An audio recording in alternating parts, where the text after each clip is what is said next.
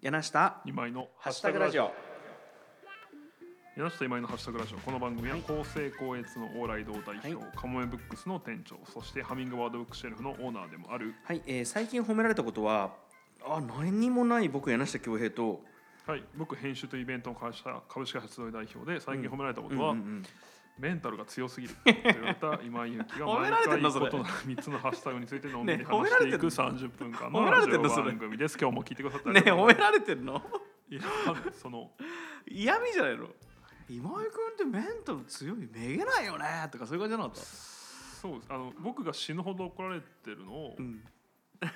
2つ見た人がいてはいはいはい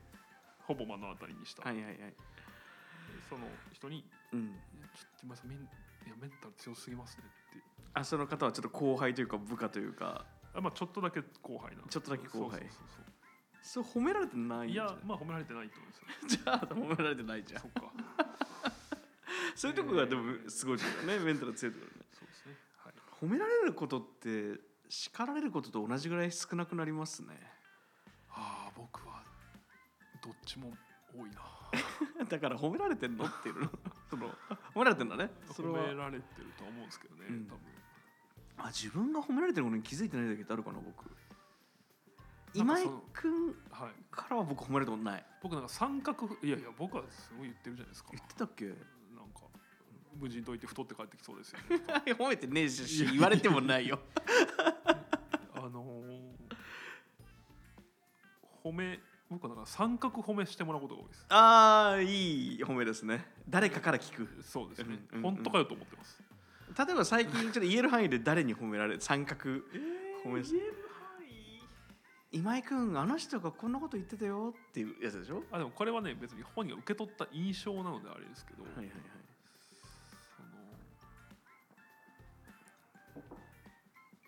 ラジオ特集をマガジンハウスのはいはいはいブルータスうんでその編集させてもらった時にはいもう結構もう2週間ぐらい毎日うんいたんですけどはい1週間ぐらいか最後は編集部にずっといたんはいで交流前にねすでマガジンハウスの5階っていうのはうんブルータス編集部とうんえーカーサブルータスうんそしてえーポパイはいはいが隣り合ってましてはいでえーポパイの編集部に僕知ってる人がいるんですよ同い年で。うんで、えー彼とあとその彼とよく組んで仕事をしてるデジタル戦略室ってとこの,、うんうんえーこうそのエースみたいなうん人、まあ、3人とも同世代なんですけど、うんうんその2人がうんすっごい頑張ってポパイのウェブ版を作ってたんですよ。おーポパイのウェブ版ってあついこの間最近出ましたねそうそうそううそうんでもうお互い余裕がないので、うん目が合わないんですよ。うんすぐそこにいるのにそうそうそううんで結果僕はうん一度も彼らと話さないまま、いるなぁと思ってうん頑張ってるなぁとう思んってそうそううんと思ってて、うん えーこれ帰って三きて角褒めにつながるあそうで帰ってきて、うんうんでその えっと結局ポパイのそのウうんェブ版が開いた開いた時にうん「始まりました」って彼がツイあのフェイス書いてたんで、うんいや実はもう毎日頑張ってるのを見てたよと、うんあの声かけなられなかったけどみたいなこと言ったらうん「えマジでぜその声かけてよ」ってうん言ってくれて、うんそのこれなんかその彼の方便だと思うんですけど、んあの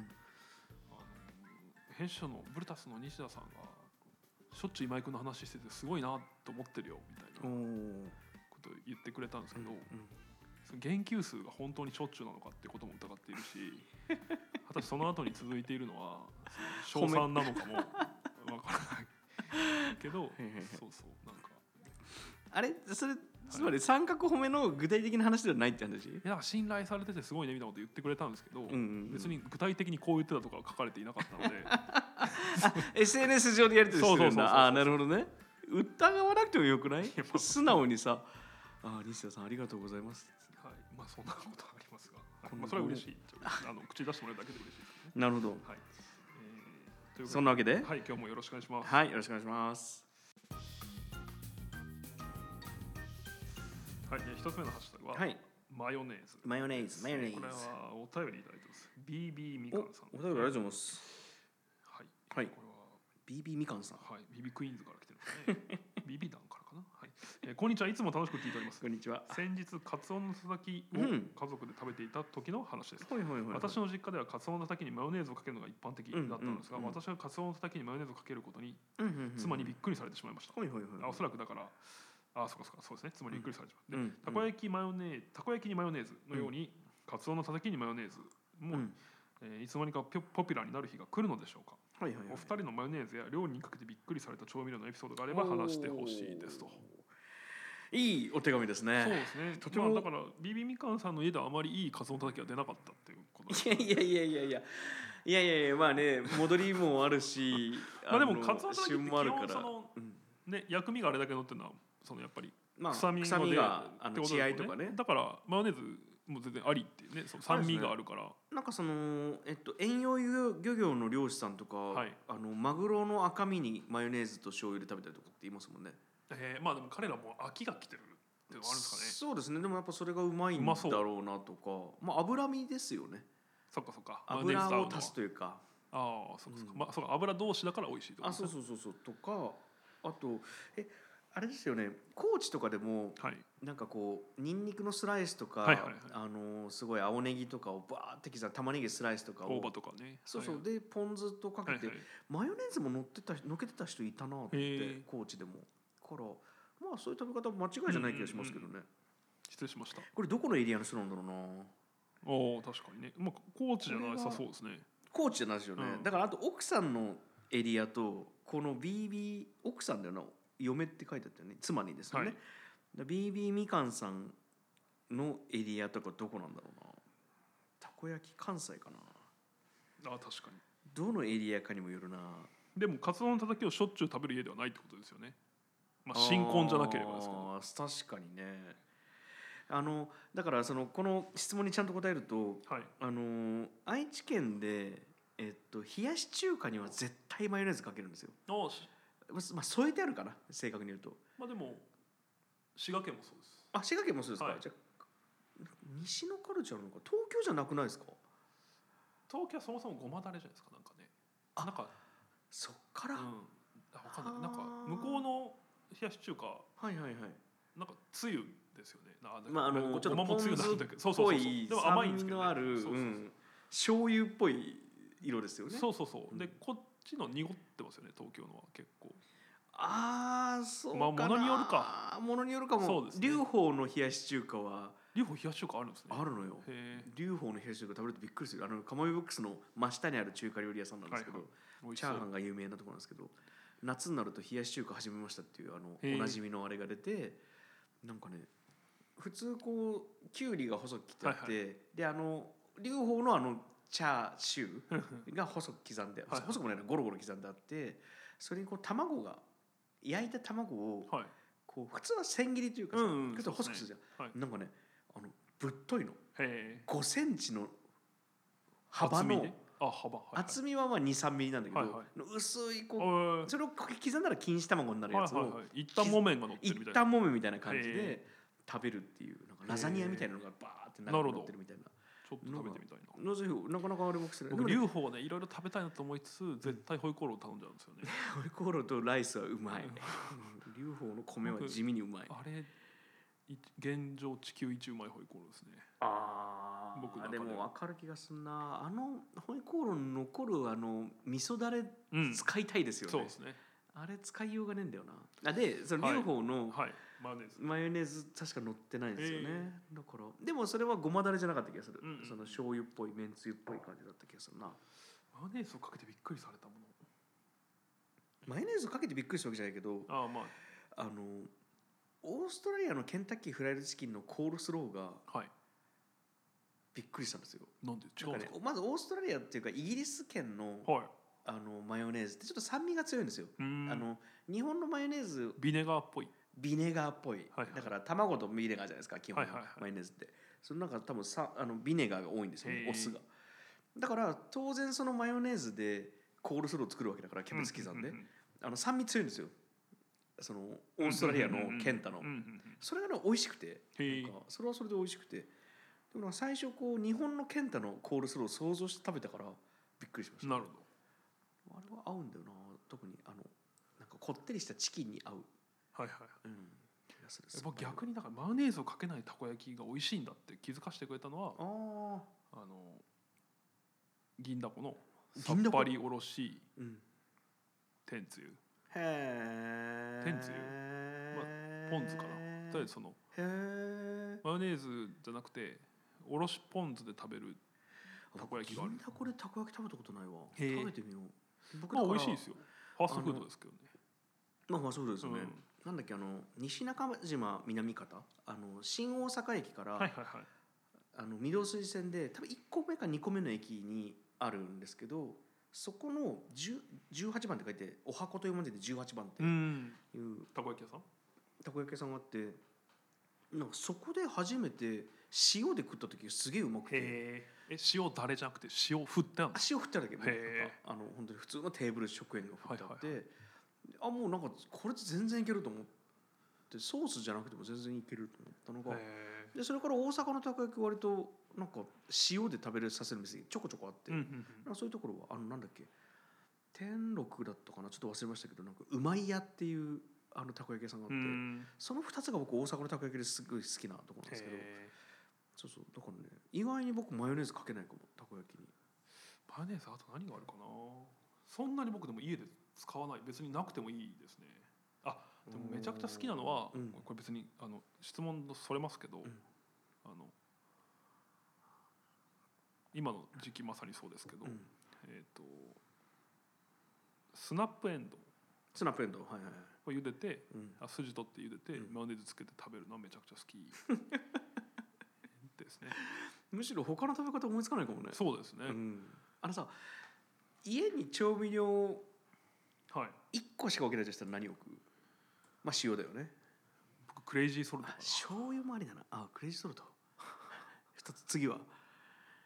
てやってた時にはいはい何個目にマヨネーズ入りますかねあどうだろう僕次そうみのつゆかなあれってあれだねあの重ねて飲むの多いねうんそうなんかこのばば万能塩とか醤油じゃなくて万能なやつですなんか次はえー、次次醤油かなあそこで醤油くるんだでも冷ややっこも僕そうみのつゆそのままかけえるそうみのつゆちょっとお高いやつさ高いですあれまあ醤油みたいなもんじゃん使えなくもないじゃんそうそうそうだから、うんあのだから先に言ったんですよ切れやがった差し捨てそうみのつゆ美味しいを切れやがったそっか分かったまあマヨネーズ入んないよね僕も多皆さ分ん家になマヨネーズ何な番くて目ぐもらいですかそうかそうですよねであありゃ使うけどもちろんでもでも僕ら多分世間的にはマヨネーズめっちゃ使うと思って思われてますよ多分えなんで世間的にはつうか友人たちにはどうして放慢だからマヨネーズってそんなイメージなんだマヨネー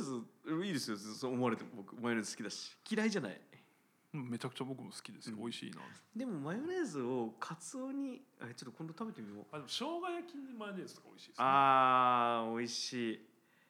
美味しいけどなくてもいいまあなくてもいいなくてもいいけいどややっ美味しいけどねぱちょっとつけると美味しいですね、あのさ僕この前気づいたんだけどさ、はいとんかつ定食のはい旬っていつかわかる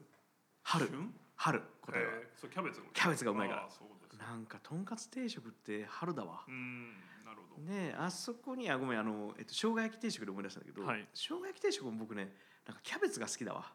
あー生姜焼きよりもあのタレに混じったキャベツが、はいはいからその時にキャベツを食べる時に確かにマヨネーズがあった方が生姜焼き定食の場合はいいなと思ったので、マヨネーズは大事ですと思いましたはい以上そうですねマヨネーズ今後も食べていきたいなと思いま す頑張りますはい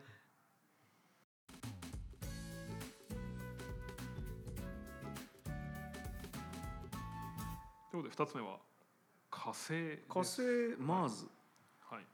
はい火星ねすごいハッシュタグですね火星興味あります興味しかないですねえ火星はあのなんかたまに空想するんですけえど、うんうんうんドメインあのドメインドット .jp とかさあはいはいあのドットコムとかあるじゃないですかあれであのなんかやがて月に人類が出てった時に、うん多分ドットムーンっていうドメインできると思うんですようーんかっこいいそうで多分その静かの海とかさ、うんうんうんそのなんかこう多分そのグローバルドメインみたいな感じであの国の名前とかはいはいはいが多分ドットなんとかで出てくると思うんですよでいつかドットマーズもできるじゃないでうすか、んドットマーズっていいなって思ってる それが僕の火星についての思い出ですなるほど思い出でもねななんかドットマーズとかドットアースとかっていうドメインいいなって僕のドメインの小話一個していいですかどうぞすごい好きなドメインの小話あるな津軽共和国のあツバルは ねあはのいはい海はい面上昇によってうんどんどん国土が狭くなってうんいうるん島国なんですけうどんツバルの最大の収益源うはんドット .tv というドメインの販売という TV なんですよねそうそうそううんそれすごいことですよねもすうごいですね宝くじ当たったようなもんですよも、うんドットツバルってドット TV って、うんうんあの結構最初の方でアメリカの代理店に売っちゃったんですよねあそうのそ権う利そをうそうそうだから本当はもっと収益あったはずなのにあそっかもういいようにやられちゃったとこまあいいようにやらられたとは言わないんですけど、はいなんかあの IPS がインターネットサービスプロバイダーが ISSP か、はいがなかったからそれこそアメリカとか日本はいとか、そういう大きな国しかだからまあやりようがなかったんですけどっうんうんうんていうのも含めてですねなんだっけな津軽共和国のだからあの GDP はいがなんかそれでカリフォルニアと同じぐらいまでになった瞬間があるんですよねそのうんそのぐらいの収益がへえもうドメイン売るだけで一時的になったっていうような都市伝説を聞いたことがあるな、うんうんうん昔 IT やだった時に聞いたことありますねちょうどドット、はドットコープ COOP はいあの教正教かはいドットコープのドメインができたぐらいの時です、へえ CORP かな COOP っていうあのがあるん OP ですよはいえードットコープっていうのがね世界中で取れるなんかきゅうんまあいいやうんなんかどあの学校とかねあああのなるほど公そう共いうそうそう機公関にはいはい共機関のドメインができ始めた頃のなんかうんうんうんニュースでしたね、うん懐かしいですねはい火星火星行きたいですか火星僕割と 割と、割とうん、割とまあどっち小声じゃないですかなんかね多分ね火星あこれ今でも喋ってて面白いなと思ったんですけど、なんか火星が多分うんどうなんいや僕いろんなフィクションにやっぱ出てくるじゃはないいはでいすはいか火星とかって、で火星そんなかっこいいやつからされてないなっうんて思い出してると思ってて、はいはいはいでこれは多分火星人のせいじゃないかって思ってああのタコ型宇宙人のそうそうそううんで例えば僕木星の方がうん興味があるという かうん木星ってまあめっちゃ遠いめっちゃ遠いですねそうそうで7年ぐらいかかりますねそうそうであ核のの融合ロケットとかでだから、えー例えば「ゼータ・ガンダム」では木星帰りの男っていうはいはいはいはいはい白っ子っていうはいはいちょっとこのか過激思想を持った人はいはいはいが出てきたりとかあと,、えー、と「プラネテス」っていううんうんうん大好きな漫画があるんですけどそれはあの主人公が木星に行って帰ってくる話うんだうんったりしてなんかあの木星の方が好きだなって今思っ てます。うん木星の方が好きだといやまあそうですねで木か星うん火星はね なんか結局はフィクションの話なんですあの鉄血のオルフェン ズっていう知ってますえ知ってますよ見ましたこ見てないけど知ってますごめんなさいれガンダムシリーズなんですけどはいはいはいガンダム多いな鉄血のオルフェンズはあのガンダムで仁義なき戦いをやったらっていうあーようなそういう内容なんだ話なんですよそうそううんうんそううんだからまあ今日ヤクザの話ですねだから鉄砲の代わりにガンダム乗ってるうんうんそうそうでそれは火星からうん うんあのそれ火星のヤクザがまあ火星が広島みたいな感じ で火星が広島そうそうそうヤクザが放棄して、うんあのちょっと地球を攻める攻めるっていうか、まあちょっと地球がいろいろ悪いことやってるんで、はい あの悪いことやってる攻めるっていう話なんですけどあはいの前も話したあのガンムっていうはいはいあはい、の今ハリウッド映画化もねあそうそうそうそうハリウッド映画が大丈夫かなあれあのあガめンっちゃ面白かったですよマジかあはいちょっと見てみますバトルなんとかバトルエンジェルかなんかですよねそうそう確そうかそんあのジェームス・キャメロンがねああのそう監督かそうかそうかいやそのガンムではいあの木星も火星も金星も出てくるんですよへえ金星も出てくる金星も出てきますね金星人はなんかすごいあのバイオテクノロジーを駆使してはいなんかあのクローンとか作るような連中が金星の人でへえ木星は割となんかねマシン化してましたね自分たちを全部サイボーグにする人たちでうん火星の人たへちがなんか傭兵集団みたいな生身で戦うみたいなえ連中なんですねで僕火星のイメージいいですよガンムが火星かなあのガンムその主人公のガリーっていうそうそうまあ、ガリー陽子っていうキャラクターも火星出身そうですよね、うん半分半アンドロイドですもんね半アンドロイドですね半アンドロイドというのかなまあそうですね電脳あの特殊な格闘技サイバネかあの国で特殊サイバネティクスで、うん特殊格闘技ですよね、なんだっけサイなんかああなんだっけあのモーターボールの話ですかそうそうそう、うんうん、火星と木星え今井君は滋賀出身じゃないですかはい僕滋賀出身ですってよく言うじゃないですか、はい本当は木星出身ですとか言ってるんですかあそれぐらい憧れがあるからですかないよねまあそれは京都かな 京都なんだ京都っていいんじゃな別いにそれももういいけど滋賀で滋賀でいいっすよ滋賀でいいよねなんかあ滋賀でも最近ちょ最近の滋賀ニュースで締めていいです かどうぞあの TM レボリューションというね、はいはいはい滋賀県が誇るうんはいはいミュージシャンがいるんですけど、彼がそのツアーやるんですよ今度うんでその滋賀県を回るんですけど、うん滋賀県だけで30日程ぐらいもあるえすごいですね3か月でなんで なんで30日あって違う、えっとね、TM レボリューション20そうそう21うんで5月13日からあごめんなさい、うん半年間で5月13日からうん12月23日うんまで滋賀県しか回らないツアーをやるえなんであそうこれ調べとこう 郷土愛でそうちなみにねツアー名がボートっていうボート VOTE VOT 投票ですねあボートねはんはんはんだから知事選出るんじゃないかそれだったら相当面白いいけやどねそうなんでまあまあでも滋賀で30日もやったら日本中から来ますよねあそうそうでも少あなくだからとそもそれだと思いますよ、うんそのあの地元をうん盛り上げたいっうんていうのとうんうんそんな会場あるんですかそのライブスタジオドームがあるんですか滋賀になんでないと思ったんですかいやあるのかなと思ってそういえばな舐め滋て賀で舐めてんですかいやいやなめちゃいないけど滋賀のそういうツアーって僕聞いたことないなと思ってあ本当ですかうんあるんだごめん僕はちょっと知らないだけだけど、まあまあまあいっぱいあのまあ一番いっぱいあるな大きいのは琵琶湖ホールっていうのがへえまあいろなんなりありますごめんなさいはい滋賀の皆さんごめんなさい、はいバカにしたわけではないです全然決してはいというわけでは、はいえー、2つ目のなんだハっッシけュタこグれは火星か火星でした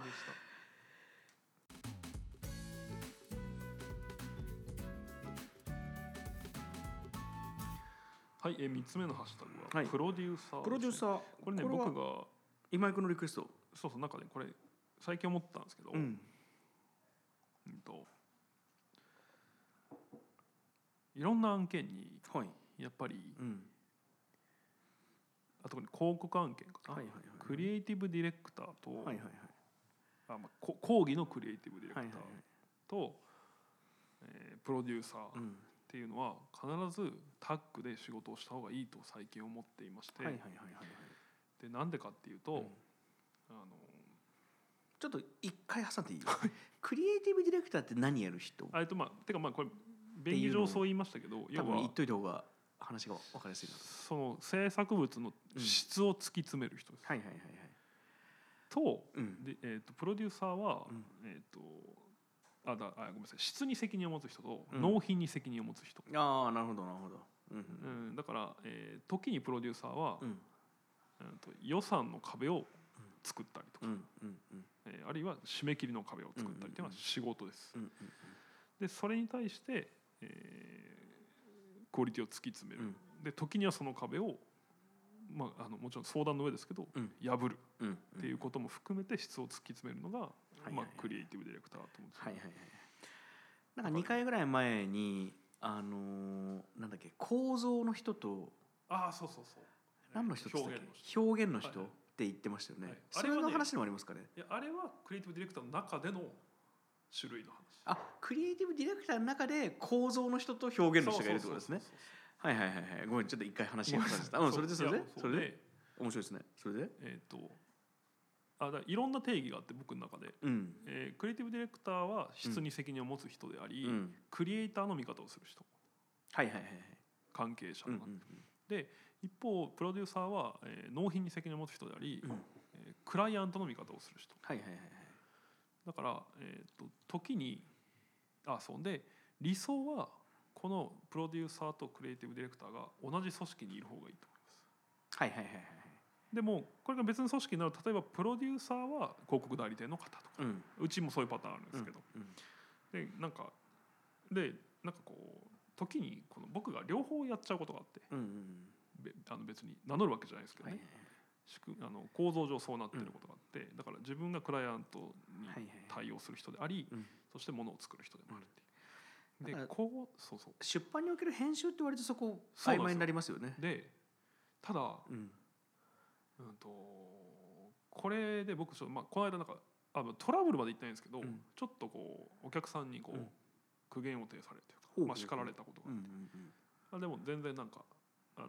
今分かってくれると思うんですけどすっごい紳士的に言ってくれてたんですけど、うんうんその要はかいつまんで言ううと、ん今井さん暗いクリエイターの見方をしすぎですとはあはあはあそのクライアントさんっていうのはお金を出す人そうそうそうそはあはあうはあであのあこれこの仕事まだ世に出てないんで、うんうん皆さん憶測は無用ですよ。大丈夫 だよ、うんあので、うんうん、と要は、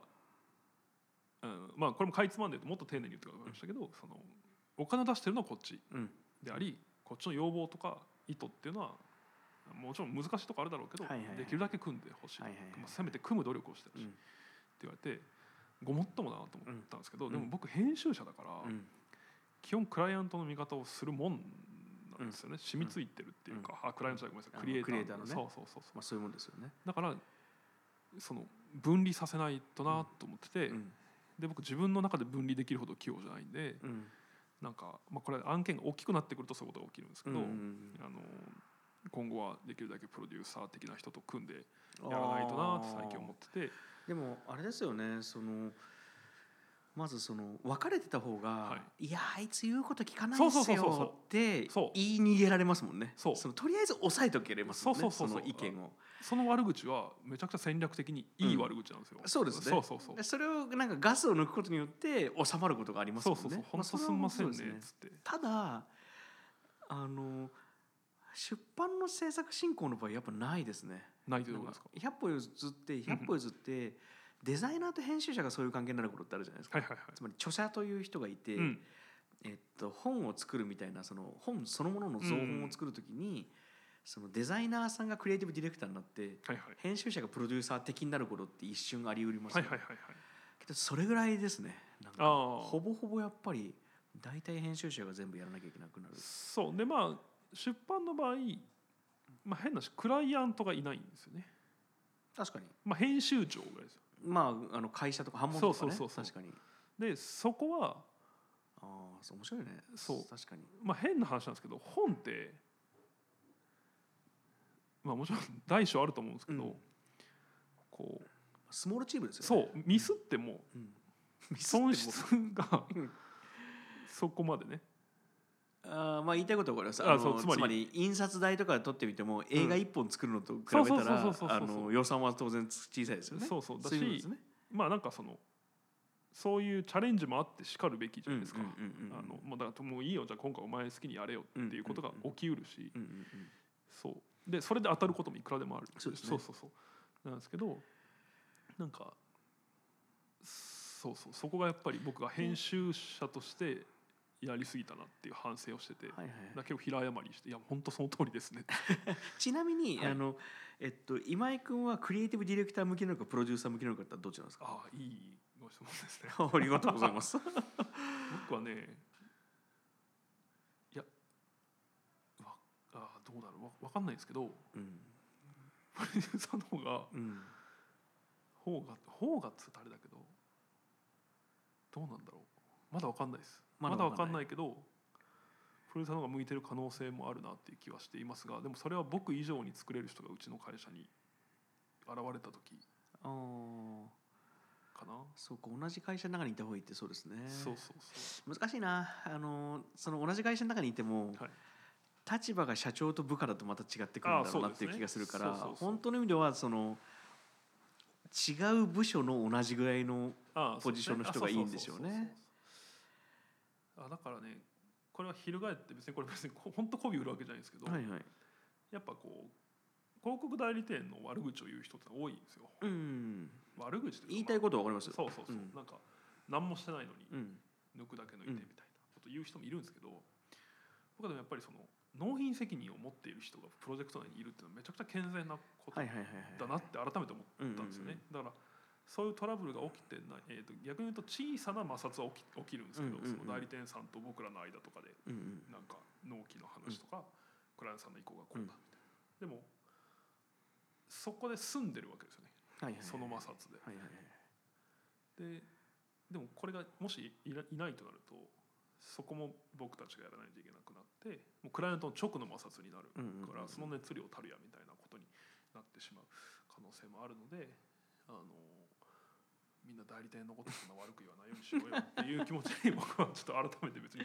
あのまあ別にあれですよねあの日本人でもカナダ人でも何でもいいんですけど、うんいいやつ見れば悪いやつ見るじゃないですかあそうそうだから代理店だろうと制作だろうと、まあ、それは同じですよねだしもちろんそのその職業や組織でくくるなんて愚の骨頂なのでまあそうだこことにい思るい人まはすダメとか、まあこの僕は正直職業そう思いますねそうそうだしまああそうそう本当に足引っ張る人もいますしねうん、そのあそうそうそう、だしそうまあ僕まあもう全然ないですけど、まあ、そういう方にたまにまあ会うことは昔はありましたけど、うんそういう時はなんかあ自分がまだまだなんだなとはマジで思ってましたけどね、うんうんうんそのそそれぐらいの人にしかお声掛けいただけないというかああなるほそどうそうそうなるほど、なんかすごい人はすごいから、うんうん、えー、プロデューサーかまあ、そうプロデューサーって言葉が正しいのか分かんないですけどでもまあちょっと言葉がねそれ本当に例えばクリエイティブディレクターとかさ、はいアートディレクターとかさ、はいなんかいちょろっとんまな言葉あ広告用語ですからねどれもそうですね、うんなんかちょっと混ざるんだよななんか監督とかディレクターっていうのもいろんな意味があー営業との意味が、そうですねあそう違うそんうだみたいな営業とも言えるかもしれないありますよねだからちょっと言葉遊びになっちゃうけどうんうんえー、僕僕何が向いてるんでしょうねプロデュー山サ下ーさんは僕何にも向いてない気がするなそのそれで言うと質を突き詰める人じゃないですか。あーつまりディレクター側ってことかディレクターなんクリエイティブディレクターっていうのかうん今の言ま葉で言うあ僕と、もそっちかななぜならスケジュールを守るのが死ぬほど苦手だからな。あー 反省会になってきた そうですねなんか本当に制作持たないのは楽ですけど楽って いうかあのそうそうあの役割分けれるっていう意味では大事ですよね。でも今はやっぱプレイングマネジメントになっていくからな。そうだからうちもなんかなんか手前ミスですけどうちも編集者増えてきたし、うんうんみんな腕があるのでうんうん極端に僕がプロデューサーだけやった方が、うん。 迷惑もかけずに。そうっていう気もするんですけどでも はいはいなんかとはいえなんか自分じゃないとうん。なんだろう作れないチームとかあるかなって気もするんでその前々回言ってた、いえーっと世界には構造を考えるやつと表現を考えるやつがいる。はいはい表現フそいェつチと構造フェチがいるって感じですかねフェチがいるとうんうんでそいつらが組んだ方がいいっあはいはいて言い方しましたね。で、えっと、僕らは二人とも構造側だって言ってましたよね。だと思いますあ柳下さんは表現かもしあれない僕表現なんだ。あ分かんないですけどじゃあまああのそれはまあじゃあ僕らは組んでもうん何かできるっていうことだと思うんだけど、はいえっと、それは今のプロデューサー対クリエイティブディレクター論じゃなくて、はいクリエイティブディレクター制作人の中の話そなんうそうチですーね。はいムのはいその綱引きもあった方がいいだからいろんな綱引きがあった方がいいですよはいはい、でそれはなるべく分けた方がいいのね人をそうそうそうそうでやっぱそれを内在させるとちょっと苦しくなるってことはあの、まあ、作るものにもよりますけど、はいえっと何にする音楽フェスはいはいはいちょっとでかいな、まあ、でかいけどいいかではプロデューサーは何人いるんですか一人何人いる何人、まあ、でプロデューサーもいろんなプロデューサーいるからなアシスタントみたいなプロデューサーさんもいるもんねそうですねあでもいやぜ全てはツーマンセルでいいと思いますツーマンセルでいいんだじゃああまあ、うん、あ突き詰めるとねプロデューサーとクリエイティブディレクターがいて現場監督がいてそうそでう現場監督の中でそういうなんかチームがあるんですねきっと、うんあーあでもそうかもね実際にお金回りのことをきちんと握ってくれる人がいるかいないかとかで全然違いますもんねそうそうそうだからそれが構造側の人なんだろうしうんいやこのアンプここに入れたいよみたいなこと言う現場の人も大事だもんねそうですそうですそうですあ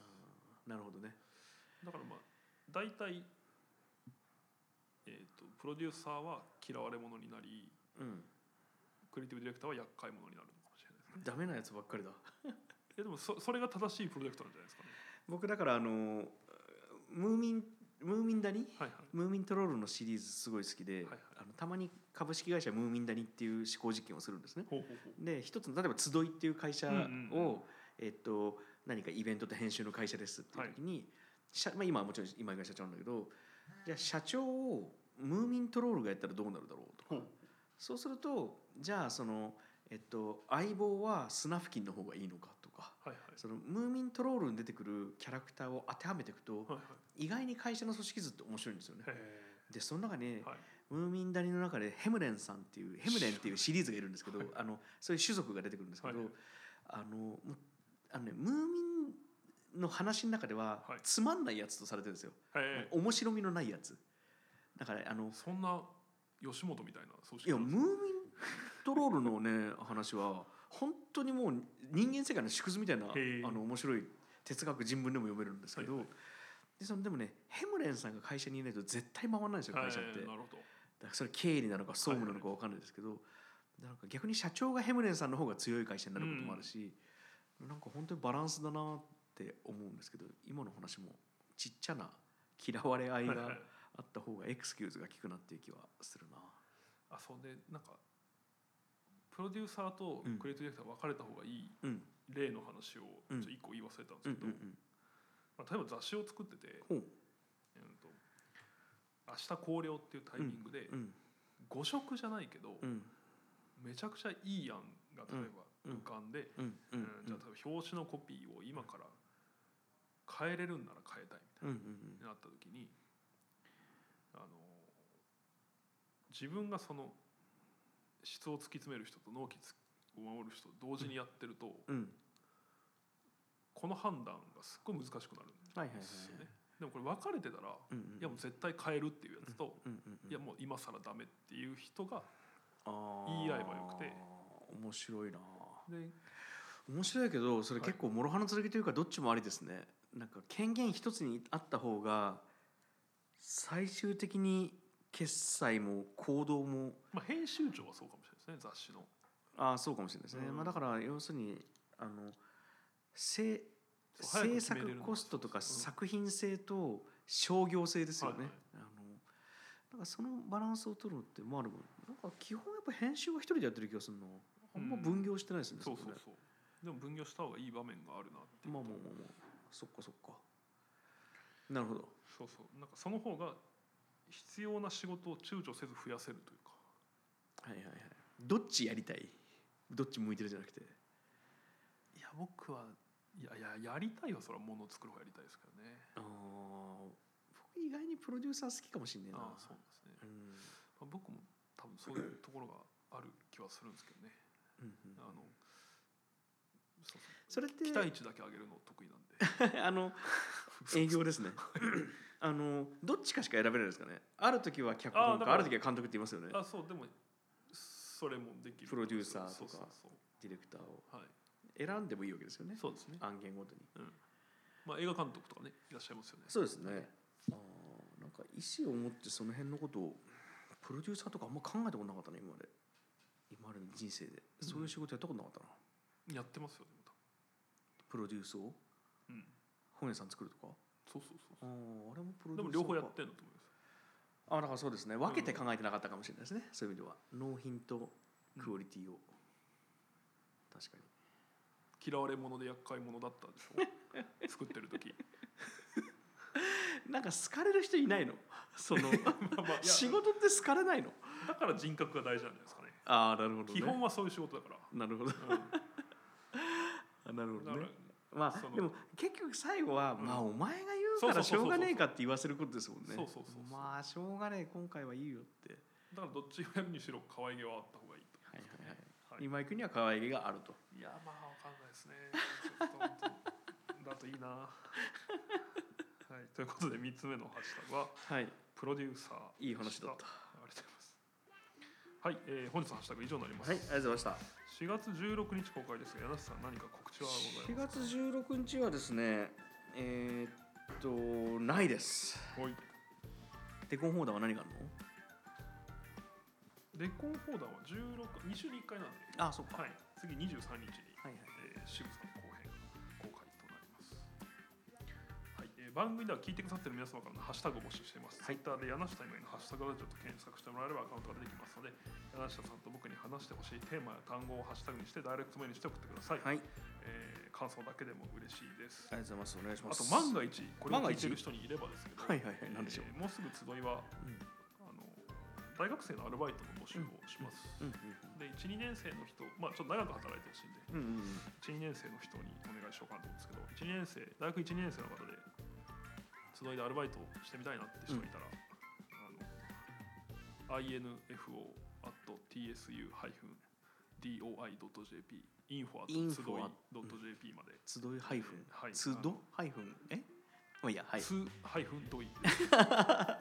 れは集いが取られていたのですあそうなんですねえ